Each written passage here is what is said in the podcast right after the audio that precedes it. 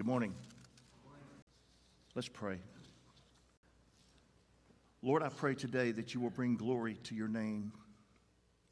Lord, I pray today that you will honor your word. Lord, I pray today that you will speak to our hearts.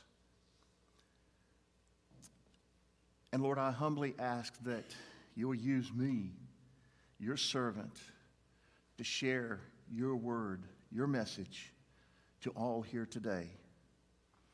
And Lord, that we may hear what the Spirit is saying to the church today. In Jesus' name we pray. Amen.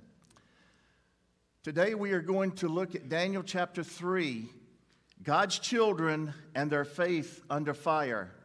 I must tell you that the basic outline for this message was put together some 45, 46 years ago when I was at Trinity College in pastoral ministries. I found it uh, about two weeks ago, I guess. I found it in putting stuff away. I'm still putting stuff away after moving, and see what you've got to look forward to, guys. See, you know, and um, I've been trying to do it since August. So you know, you, but anyway, um, and I found this message, this outline. And I thought, you know, God, God can use this. I never had the chance to preach it outside of Trinity. So, the basic outline you're going to hear today and, and experience came from that experience in pastoral ministries. Now, in Daniel, we have it's interesting that Daniel 1 and Daniel 8 through 12 were written in Hebrew, but Daniel 2 through 7 was written in Aramaic. Hebrew is the official language of Israel, Aramaic is the language of the Gentiles. So, the Hebrew was composed for Israel because it's, Hebrew is their language, and Aramaic is the language of the Gentiles. So the people in Babylon, everybody could have God's word. See how God uses his word and takes it to everybody, and makes it available to everyone. Now, back in chapter 1, verse 7, we have these words. And the chief of the eunuchs gave them names. Daniel he called Belteshazzar, Hananiah he called Shadrach, Mishael he called Meshach, and to Azariah he called Abednego. Now, as was the custom in that day, the names given to the children had a certain meaning. All of the names that had been given to these four pointed to God, their Hebrew names. Daniel means God is my judge. Hananiah means beloved of God. Mishael means who is as God. And Azariah, the Lord is my help. But after they were taken captivity to Babylon, the Babylonians gave them new names. Belteshazzar means prince of Bel, one of their gods. Shadrach means illumined by the sun god Rock. Meshach means who is like Venus. And Abednego, servant of the fire god Nego. I heard the story one time of a kid that was asked, What is your favorite story in the Bible. He couldn't remember these guys' names, and he raised his hand and told the teacher, he said, My favorite story is the story about my shack, your shack, and a bungalow. So he, he couldn't remember their names, so if you can't remember their names, just think of that, okay? So we, we see these names of these young men are known in the country of Babylon. They're known by their pagan names, not their Hebrew names. As the prophet records their story, he uses these names in the text. Now, we don't know the exact timing of what we see here of this event, but we do know and do surmise that it was after they had been promoted to their positions of authority in the king's palace, and that occurred after Daniel interpreted Nebuchadnezzar's dream. I like what uh, W.A. Criswell, who was a great preacher and many 40, almost 40, well over 45 year pastor of First Baptist Dallas, Texas, said about Daniel 3. This is the making of the true Christian, the firm resolve in the heart and soul to follow God's will, whatever the cost. We are not looking for a cheap religion, and God is not looking for paper Christians. That's quite a statement to think about. So, as we look and start breaking our text down today, the first item we're going to look at is the image erected. The image erected. Look at chapter 1, chapter 3, verse 1. King Nebuchadnezzar made an image of gold whose height was 60 cubits and its breadth 6 cubits, and he set it on the plain of Dura in the province of Babylon. Now we know that this particular action contradicts what God gave to his people, Exodus, and we know as Exodus chapter 20, where God gave the commandment to Moses and Israel You shall have no other gods before me, and you shall not make any graven images to worship them. As Israel defeated enemies and took the images of their gods, they were to destroy them and not keep them even for the value that they might have in the gold and silver. But we know from reading the Word of God all the way through the Old Testament, there were many times that they didn't obey God. They took that which they were not supposed to take. And you read, in, in fact, in the book of Joshua, the first part of the book of Joshua, God said, Destroy everything, don't take anything. And there was two people that took that which they were not supposed to take. And because of that, God punished these people by death. So God was very explicit. You shall have no other gods before me. Now, as we think about this image erected, the first thing I want us to think about real quick is the builder of the image. The builder of the image. Nebuchadnezzar, the king of Babylon, was a very successful general. He reigned for 40 years and was a very religious man. Now, Nebuchadnezzar had encountered a dream in chapter 2 where he saw a great statue that represented all the Gentile kingdoms that eventually disintegrated. Now, the image he erected was erected on the plain of Dura, which is a flat, open area in, in what we know today as Iraq. It was some 60 or 70 miles from where we know it today as Baghdad, okay, out in the, out in the plains out there in Iraq. Now, this image was 90 feet tall and 9 feet wide.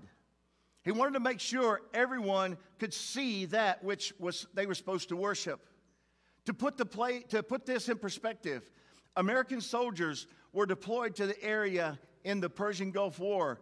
It was here that God called Abraham to go to Ur the Chaldees and went there as God led him. That's the area we're talking about. But next, we see the builder. But let's look at the benefits of the image. Nebuchadnezzar used this image to unify all religions in the region under one leader. He also used it to strengthen political unity in his kingdom. Does that sound kind of familiar of some things happening today around?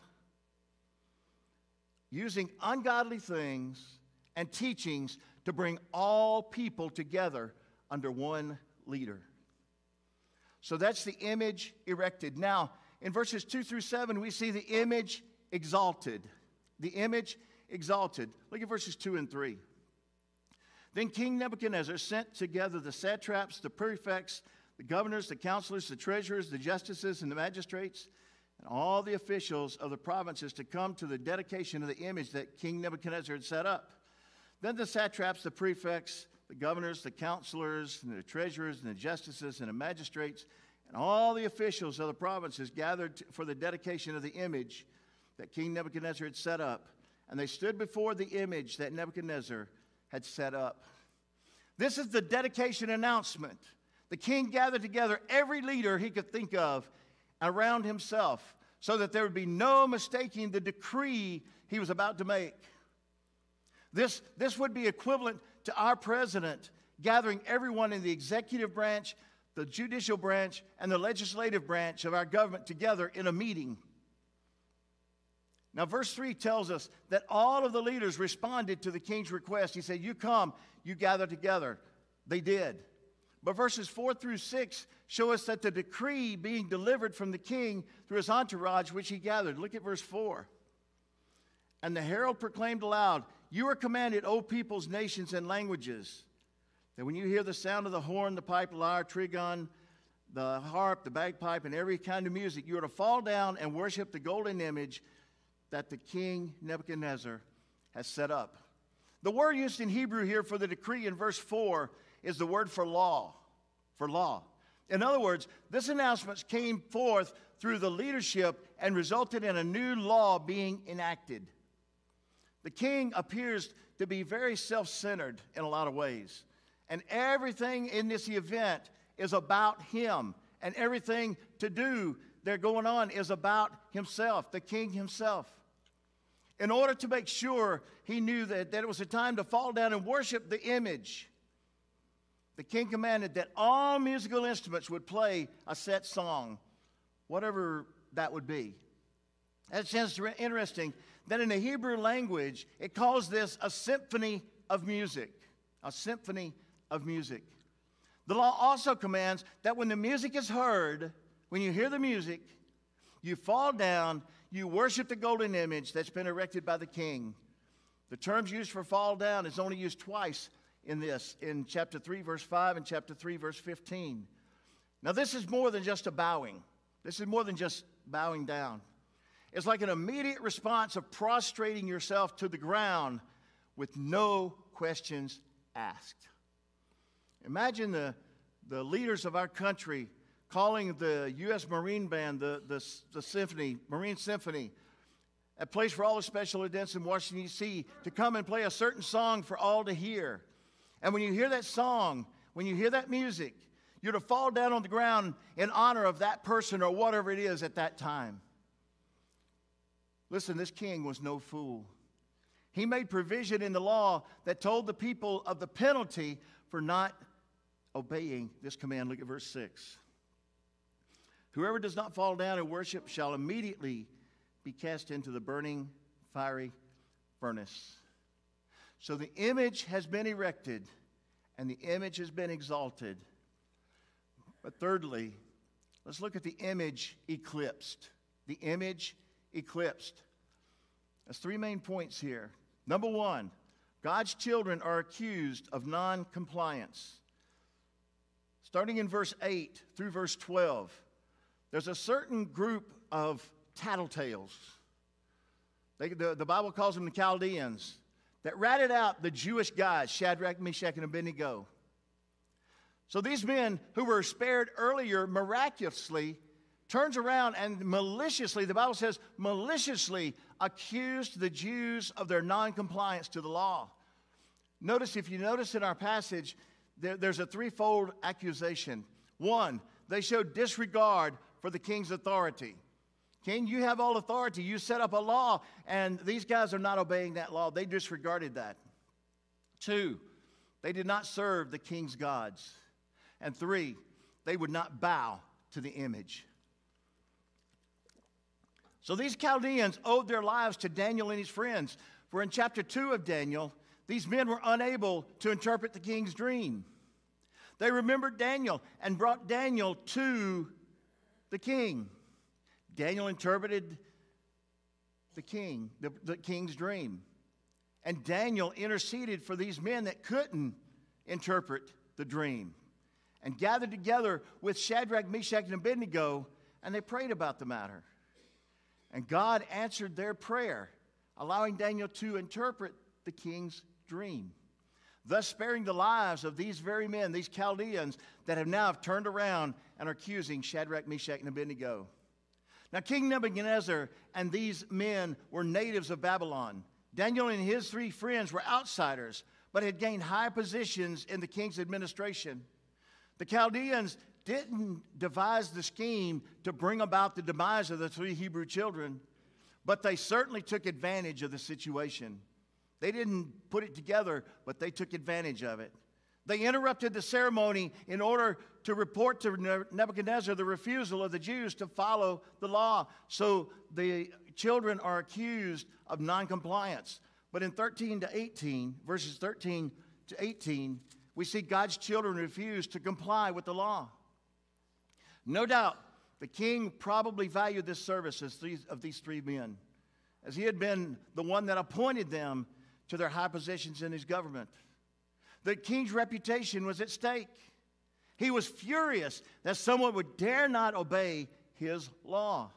He reiterated his understanding of the situation, kind of like this Let me get this straight. You do not serve my gods or worship the golden image? Are you kidding me? He offered the Jews a second chance. He, he would have the orchestra play again if they would just bow down and the matter would be overlooked and forgotten. The words of the king at the end of verse 15 are interesting. He says, What God can deliver you out of my hands? What God can deliver you out of my hands? Just like Pharaoh centuries earlier, King Nebuchadnezzar found out that the God of Israel is to be heard and obeyed. El Shaddai, Almighty God, is able to deliver his people. I'm reminded of what Corrie ten Boom's father told her. He said, Corrie, when we take the train to Amsterdam, when do I give you the money for the ticket? Three weeks early? No. I don't give it to you, give you the money until we approach the ticket office. So it is with God. He provides the strength we need at the time we need it. That's how it would have been with Shadrach, Meshach, and Abednego, I believe. The three Hebrews responded confidently and powerfully. Our God that we serve is able to deliver us from you and the fiery furnace. And even if he doesn't deliver us, they said, we must not, we cannot, nor will we not, never, ever, ever serve your gods or worship the golden image you have set up. You know what this answer shows me? It shows me two things. Number one, it shows me they had a great understanding and appreciation of God's great power. Do you really appreciate and understand how powerful God is? How great God is? The second thing, they had a very good understanding and appreciation of man's submission to God. They knew how important it is not only to, to worship Almighty God, but to be submissive to this sovereign God. The king raised the issue and they answered accordingly. This gives us a good model to follow in a lot of ways. If at any time any authority asks us to do anything that is contrary to God's word, always follow God's law, God's words, God's ways instead of man's law. We know that Paul says in Romans 13 that we are to be subject to higher powers because God is the one who placed them in authority. There's probably going to be times in upcoming days and years when Christians are going to have to make a stand and take a stand on certain things. I'm not saying to start a riot or a mutiny like has happened in, in the last year or so. I'm not talking about that. But I am saying that we as Christians must take a stand for certain things. Like, for instance, we must take a stand against abortion since the killing of innocent life, God's word calls this murder. We must take a stand against any form of racism or discrimination. God's word says that all Christians are the same. No, there's no different races or creeds or whatever. Discrimination should not be tolerated, whether it's personal, governmental, or denominational. No discrimination or racism. We should stand against any law that would force any pastor or leader in a church to marry LGBTQ couples.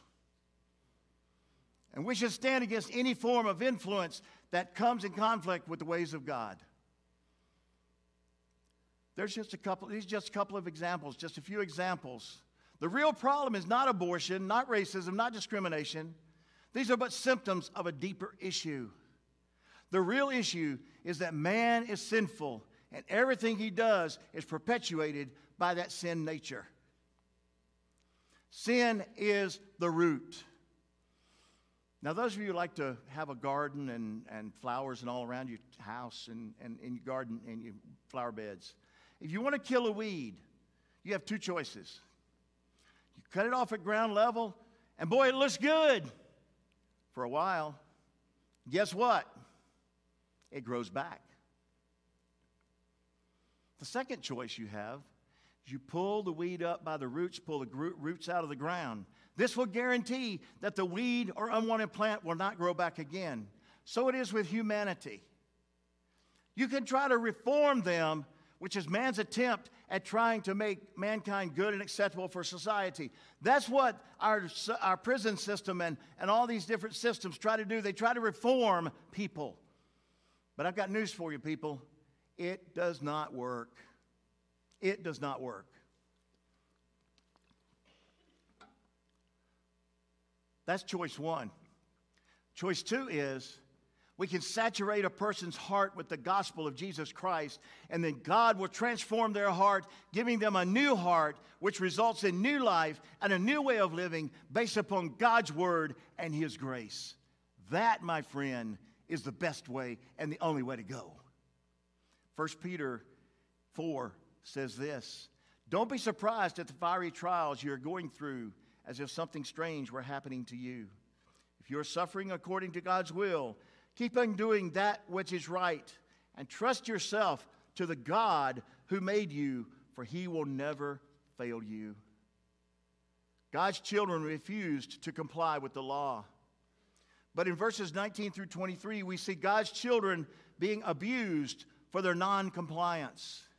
Listen, I can imagine Nebuchadnezzar was livid, and this showed in the redness of his face when he hears that these men do not obey his command. Because the Bible says that he was angry, very angry, and his face changed. And that's why I th- seem to think that he was kind of, you want to call it hot under the collar, as it were? His face turned red. And I think that'd be an understatement. He was on the spot as many were looking at this situation. The orchestra was ready to play again.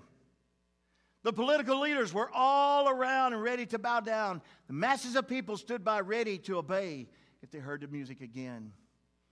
A second chance to bow. Well, why not use an excuse to justify their disobedience? Why not? Excuses, excuses. Everybody else is doing it. Why not? Or we, will just worship it once and then ask for God's forgiveness. Or the, the king has absolute power and we must obey him. God will understand. Or I'm in a foreign land, so God will forgive us for following its customs. So, like that old phrase, when in Rome, what? Do as the Romans do? Not, no, wrong. Notice how Shadrach, Meshach, and Abednego answered the king in verse 18 Let it be known to you, O King, we will not bow, we will not worship. Notice their answer did not have any hint of an excuse. In times like these, excuses are the first thing that comes to our minds. Excuses may sound sensible at times, but they're very dangerous rationalizations. To worship just once violates God's command that he gave his people, the very first command You shall not have any other gods before me. It would also erase and greatly damage the testimony for God. Listen, others were watching. I can promise you this for those of you in here today that are believers, others are watching your life. I guarantee it. The king was so mad, so angry, so hot under the collar that he commanded that the furnace be juiced up hotter than ever before. It said seven times hotter. No matter how strong your faith is, it does not mean that you will never be subjected to a harsh ruler or an, an, an unkind boss, or that you'll never be unjustly punished, or that you'll never suffer great loss. I got to thinking about this and I was wondering, what would this kind of look like if if Shadrach, Meshach, and Abednego were being led away to the fiery furnace and their small group got together to pray for them, Oh Lord, we beseech you, change Nebuchadnezzar's heart. God answers, No. The group says, Well, oh Lord, don't let your faithful servants be thrown into the fire. Please think of their families. God answers, I want them thrown into the fire. Oh Lord, they're getting close. Um, I, I command these flames to be gone in Jesus' name. And God answers, My child, it is my will and my desire that they go through the flames. I have something for them, but it is only found in the midst of the fire. Think about it. A lot of times when we pray, a big portion of our prayer life is spent telling God what He should and should not do. God didn't take the fire away, even though He could. God always has a purpose in letting people go through the fire. Let's look at a couple of examples from the Word of God. On the screen, we have Hebrews chapter 11. Others suffered mockingly and flogging and even chains and imprisonment. They were stoned, sawn in two, and killed with the sword. They went about in skins of sheep and goats, destitute, afflicted, and mistreated, of whom the world was not worthy, wandering about in deserts and mountains and in dens and caves of the earth. Here we see the suffering of the faithful. Chapter 11 of Hebrews is the hall of faith. It's listed many of God's servants who were faithful to him. Many suffered because of that faithfulness. Then we have John 16. I have said these things to you, that in me you may have peace. In the world you will have tribulation. Take heart, Jesus said, I have overcome the world. As God's people, we go through tribulation in the world. Jesus gives us peace in these times. Jesus gives us peace. Not peace as the world gives, but he said, My peace I give to you. And in Acts 14, it tells us of Paul, where he's preaching and ministering, was stoned and left for dead. He rose up and went on his way, continuing to preach the gospel. Verse 22 says this They were strengthening the souls of the disciples, encouraging them to continue in the faith, saying that through many tribulations we must enter the kingdom of God. As we live our lives in a godly fashion, affliction comes from different places. Number one, it comes from the world. God's word says, Do not be surprised, my brothers and sisters, if the world hates you. This is the furnace that man prepares. It also comes from Satan. Well, the Bible says, We do not wrestle against flesh and blood, but against the rulers, rulers, against the authorities, against the cosmic powers over this present darkness, against the spiritual forces of evil in the heavenly places. This is the furnace that Satan provides. But hang on to it. God Himself sometimes allows us to go through trials and testing. Why? It fits us for service, it purifies us, it separates us. In our text in verses 28 to 30, the fiery trial that the three Hebrews went through was used by God to bless all the people. And in fact, the king himself blessed God. King Nebuchadnezzar decreed this there is no other God who is able to rescue in this way. This is the furnace that God prepares. One of the many verses to the great hymn, How Firm a Foundation is This. When through, through fiery trials thy pathway shall lie, my grace all sufficient shall be thy supply. The flame shall not hurt thee, I only design thy dross to consume and thy gold to refine. The three young men committed a holy act of defiance against an ungodly law. And as a set apart believer in God, we will live according to God's standards first and will not bow to any ungodly or unbiblical code. God's children are abused for their noncompliance. But next we see God's children thrown into the fire. Our text says that Nebuchadnezzar was astonished.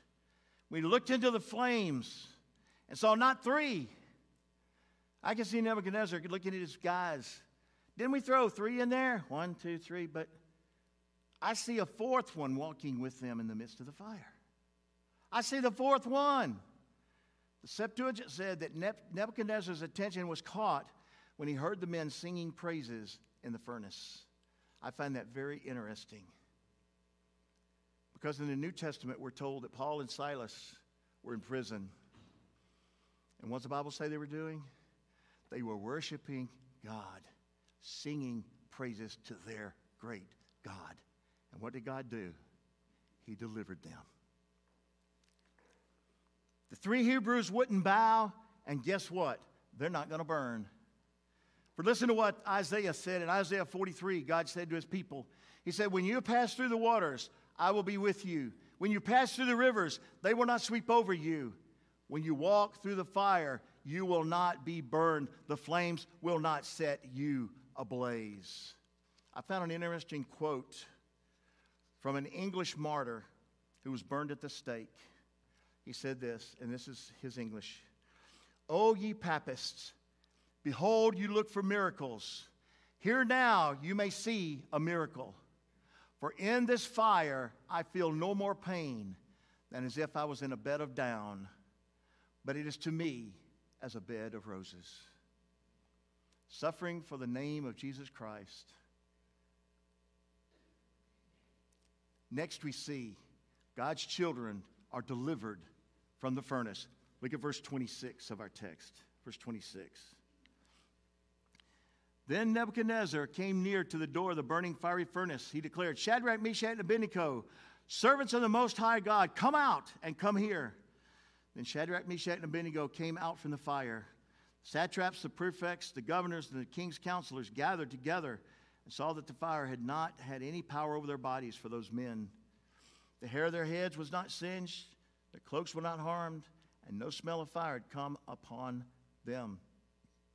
As Nebuchadnezzar viewed the scene in the fiery furnace, he called out to them, not only by name, but with these words servants of the Most High God. No doubt this was motivated by seeing the fourth man in the fire. Whenever someone has a personal encounter with Jesus Christ, when you have a personal encounter with God Himself, you will never, ever, ever be the same again. These people witnessed the full extent of a miracle of God, and He performed in their very sight, before their very eyes. The Hebrews had no ill effects of the fire because it says in our text, they saw that the fire had not any power over the bodies of them. Their hair of their heads was not singed, their cloaks were not burned, and no smell of fire had come upon them. I don't know about you, but have you ever heard, smelt certain things when they burn, how nasty it smells? It's bad. It's bad. But in verses 28 to 30, as you concentrate on this picture up here of them being delivered, King Nebuchadnezzar makes a new proclamation. Nebuchadnezzar answered and said, Blessed be the God of Shadrach, Meshach, and Abednego, who has sent his angel and delivered his servants, who trusted in him and set aside the king's command and yielded up their bodies rather than serve and worship any God except their own God. Therefore, I make a decree any people, nation, or language that speaks anything against the God of Shadrach, Meshach, and Abednego shall be torn limb from limb, and their houses laid in ruins, for there is no other God who is able to rescue in this way. Then the king promoted Shadrach, Meshach, and Abednego in the province of Babylon. King Nebuchadnezzar's new proclamation, he, he was greatly affected of what he had witnessed with the three Hebrew children and that fourth person walking with them in the fire. He gave glory to the one true God because he recognized that that God, the one true God, was not the God that he served. Nebuchadnezzar was saying, God is the God of the Hebrews because he said he's the God of Shadrach, Meshach, and Abednego. God is the God who sends a Savior. He said he sent his angel to deliver them. God is the God of great power. He delivered his servants. God is the God worthy of trust. His servants put their trust in him. God is the God worthy of full of surrender. He changed the king's command and yielded their bodies. And God is the God who demands exclusive allegiance. He said they should not serve nor worship any God except their own God. This king not only blessed God, but makes a new proclamation that nothing evil should be said against God, the God of the Hebrews. The king witnessed God working in the life of these Hebrew people. This was an extremely effective testimony to the king. Paul made a similar proclamation in 2 Corinthians chapter 3. You are our epistle written in our hearts, known and read by all men. Clearly, you are an epistle of Christ ministered by us, written not with ink, but by the Spirit of the living God, not on tables of stone, but on the tables of flesh, that is, the heart. How can we take Daniel chapter 3 and kind of apply it to our lives? Application number one let me say this it all comes down to your faith. It all comes down to your faith. Number one, pressured about a political, political correctness instead of depending on your faith in God. Listen, if political correctness at face value means that we are to treat people at different backgrounds, etc., with respect and not stereotype them based on their race, gender, etc., then it's probably not a bad thing. But in the day that Daniel wrote about the three Hebrew children, the great statue and the bowing to it was the object of political correctness in that day. God explicitly teaches that no one is to bow, worship, or create images that can become idols. We have idols of that same type today in our society. Government expects everyone to bow to the, like the, uh, I guess you'd call it the LGBTQ lifestyles. They want you to bow to abortion. It's got to be done regardless. Regardless, don't, don't matter that God says it's murder. Doesn't matter that science itself teaches us that conception begins, uh, life begins at conception. The other thing, one of the idols going around today, and the sad thing about it, and I'm not going to say much about it, but the sad thing about it is it's going into a lot of our churches, and it's called, it's called being woke. Let me tell you what God's word says about that. Something like that. Remind them of these things and charge them from God not to quarrel about words, which does no good, but only ruins the hearers. Do your best to present yourselves to God as one approved, a worker who has no need to be ashamed, rightly handling the word of truth. Avoid irreverent babble, for it will lead people into more and more ungodliness, and their talk will spread like gangrene. Anything that we preach or teach that does not belong in the that's not a part of the word of God, if you preach any other gospel other than that which I gave you, Paul said, let him be accursed. This church, as long as I'm here, as long as Brother Joe and Tim and all the uh, other leaders are here, we will never bow, we will never bend, and we will always preach the gospel of the Word of God. All of these are anti biblical at their core and therefore should not be bowed to by anyone claiming the name of Christ. Number two, what's the proper answer to being correct? Speak the truth fearlessly. Speak the truth fearlessly and as best as you can, always with grace and humility. Remember, even your staunchest of enemies may be right sometimes. Your best, but eh, eh, let me say this your best and closest Christian friend can sometimes be terribly wrong. Look for truth at all time, all the time, even in the most unlikely places and from the most unlikely people. Number three, prove your faith by your life. Prove your faith by your life. Shadrach, Meshach, and Abednego were in positions of authority in the king's service.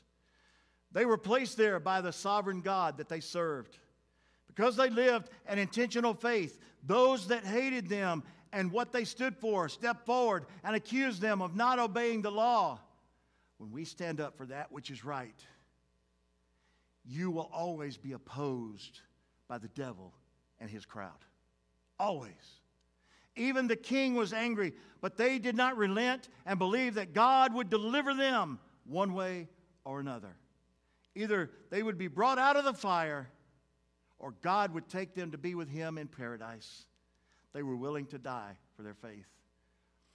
The question has been asked many times of Christians Are you willing to die for your faith? I'd rather ask a different question Are you willing to really live for your faith? Are you really, really willing to live for your faith?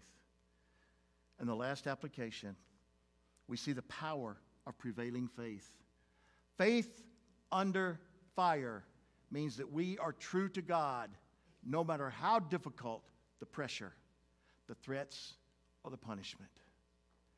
Because mine and your destiny is in God's hands, we can put our complete trust and total dependence in our sovereign God.